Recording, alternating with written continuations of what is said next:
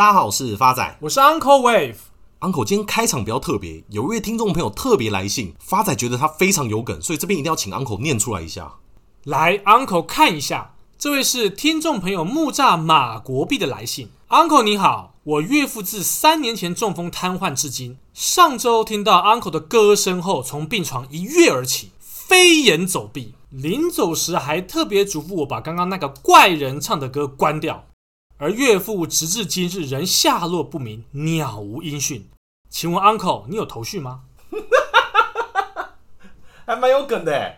之前还有听众朋友夸奖 Uncle 的歌声，我还以为是我听觉有问题。事实证明，还好我是正常人啊。不过话说回来，讲到这个唱歌，台湾第三十三届金曲奖才在七月初落幕。而本次的最佳男歌手是由中国的摇滚教父之称崔健拿下。金曲奖是由台湾文化部举办的，跟电影金马奖一样，是华语地区重要的艺术奖项。但跟金马奖不同的地方是，中国大陆目前没有禁止大陆音乐人报名金曲奖，因为像中国就禁止大陆的电影跟人员参加金马奖。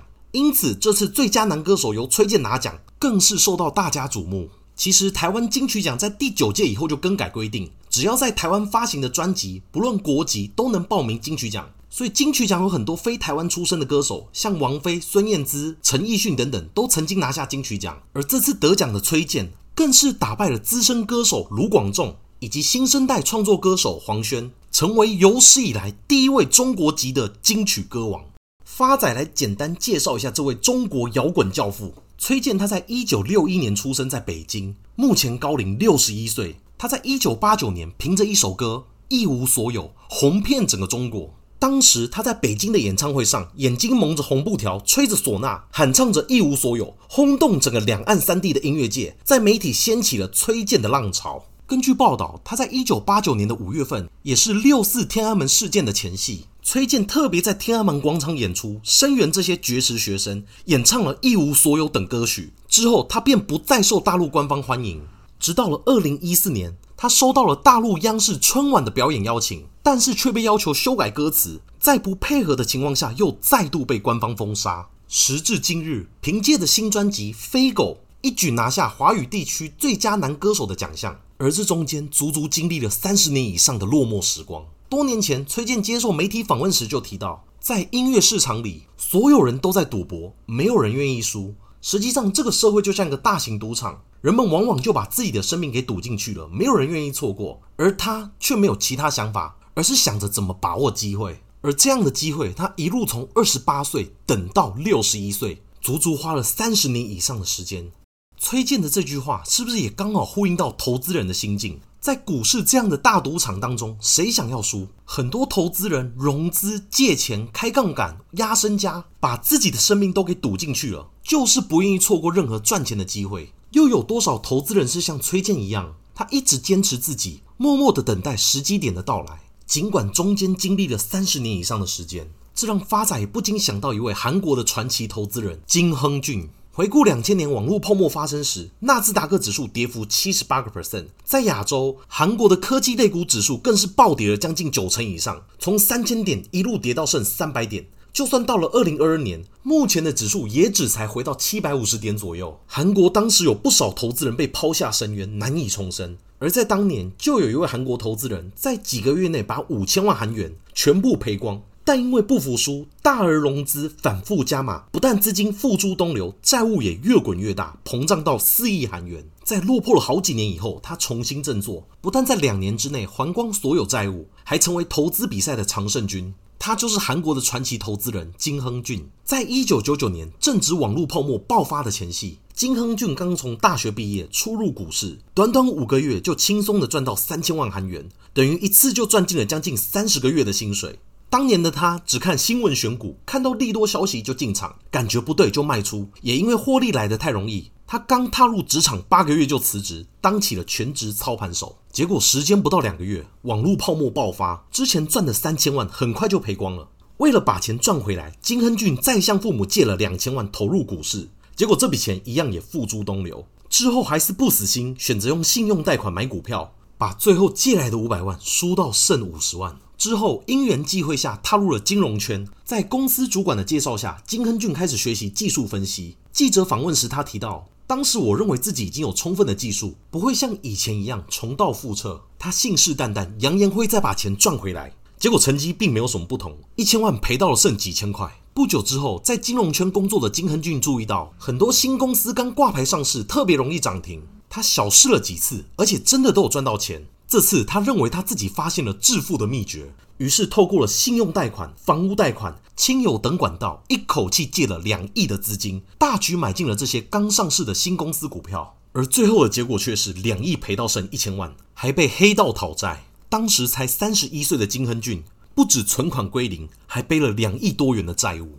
他曾经落魄到到火车站跟其他流浪汉一起生活了三天。就在那一瞬间，他的梦终于醒了，发誓以后要专心工作，把还债当做第一要务。在这之后，金亨俊拼命工作，晚上周末也兼差，但每个月最多只赚到四百万左右，相较于债务，根本就是杯水车薪。为了加快还债的速度，经过审慎思考后，金亨俊在二零零四年拿下最后的存款三百万，再次投入股市，当回全职投资人。二零零五年是他人生的转折点，当年他遵守交易纪律，加上股市状况良好，总共赚了一点五亿。到了二零零六年，金亨俊连本带利把四亿的债务全部还清。金亨俊认为，大部分投资人只专注技巧，但他认为情绪控管才是最重要的。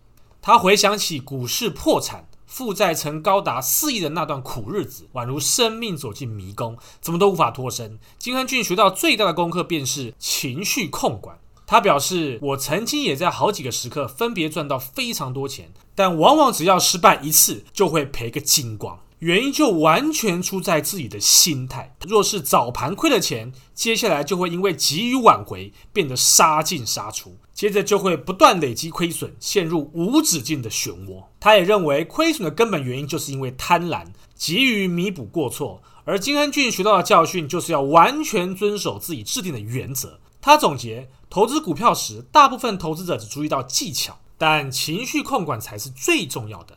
因为股市明天依旧会开盘，总是能让你等到好的机会。他也认为情绪控管包含丢掉贪婪、保持平常心、做最坏的打算、懂变通跟有耐心。从投资风格来看，金亨俊是短期做价差的投资人，主要采用技术分析，再以基本分析为辅，挑选适当股票。他表示，基本分析看的是公司股价是否被低估、成长性多少以及除权息的倾向等，而技术分析主要用于决定短期买卖的时机。金亨俊也一再提醒读者。股市从来都没有正确的答案，只有几率之争。意思是绝对不能千篇一律套用一种投资手法，因为在股市中很容易出现不符合预期的情况，因此需要根据当下情况适时应对。靠着交易纪律跟情绪控管，金亨俊终于不重蹈覆辙，不止还完四亿的负债，还成为投资比赛的常胜军。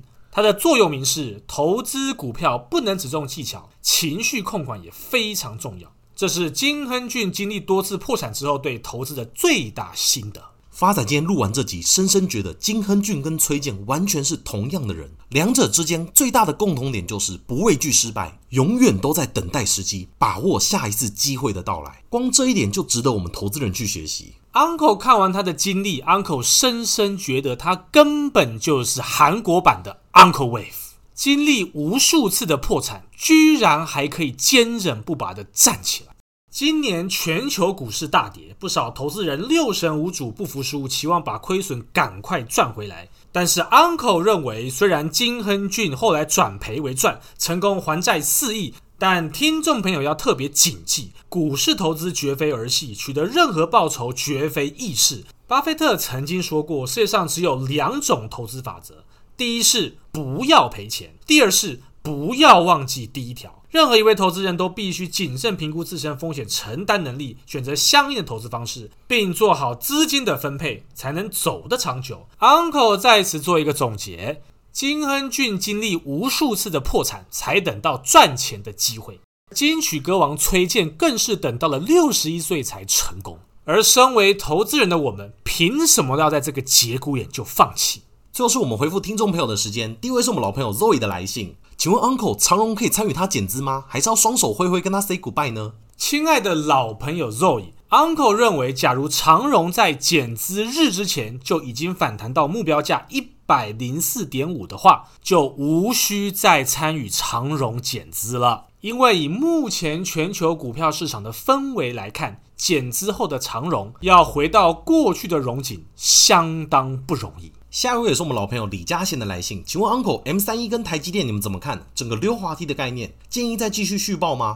亲爱的老朋友李嘉贤同学您好，台积电经过 Uncle 以目前的价格试算之后，最坏会落到四百二十块的区间，而 Uncle 也帮您计算了一个反弹目标价，台积电会到四百九十一元。至于 M 三十一，经过 Uncle 估算之后，已经正式短线落底了。而未来 M 三十一会到的反弹目标价会落在两百五十三元，给您做一个参考。下位是新朋友干爹你好的留言，想请问 Uncle 一下，通膨造成的经济影响，理论上会影响载运量，导致运价也会下架，但为什么万海海运一直有筹码不断的买入？亲爱的新同学干爹您好，股市有一个至理名言，筹码在法人身上，再大的利空都不会跌，相反的。筹码假如在散户的手上，再大的利多也不会涨。经过 Uncle 观察，万海近期的筹码，外资总是一天买一天卖，筹码集中度非常的低，因此近期的买盘大多都是散户。在大盘尚未落底之前，请勿寄予厚望。这位是我们最亲爱的老朋友 Lisa 五一六的留言，持续支持发财跟 Uncle，每集都有时事梗，祝福理财干话王收视节节高升。Uncle 在此也要感谢老朋友 Lisa 五一六的支持。最后，Uncle 要在此呼吁，在股市最低迷的时刻，一定要学习本集两位当事人，不屈不挠，机会总有一天轮到你。谢谢大家，我是 Uncle Wave，我是发仔，我们下次见。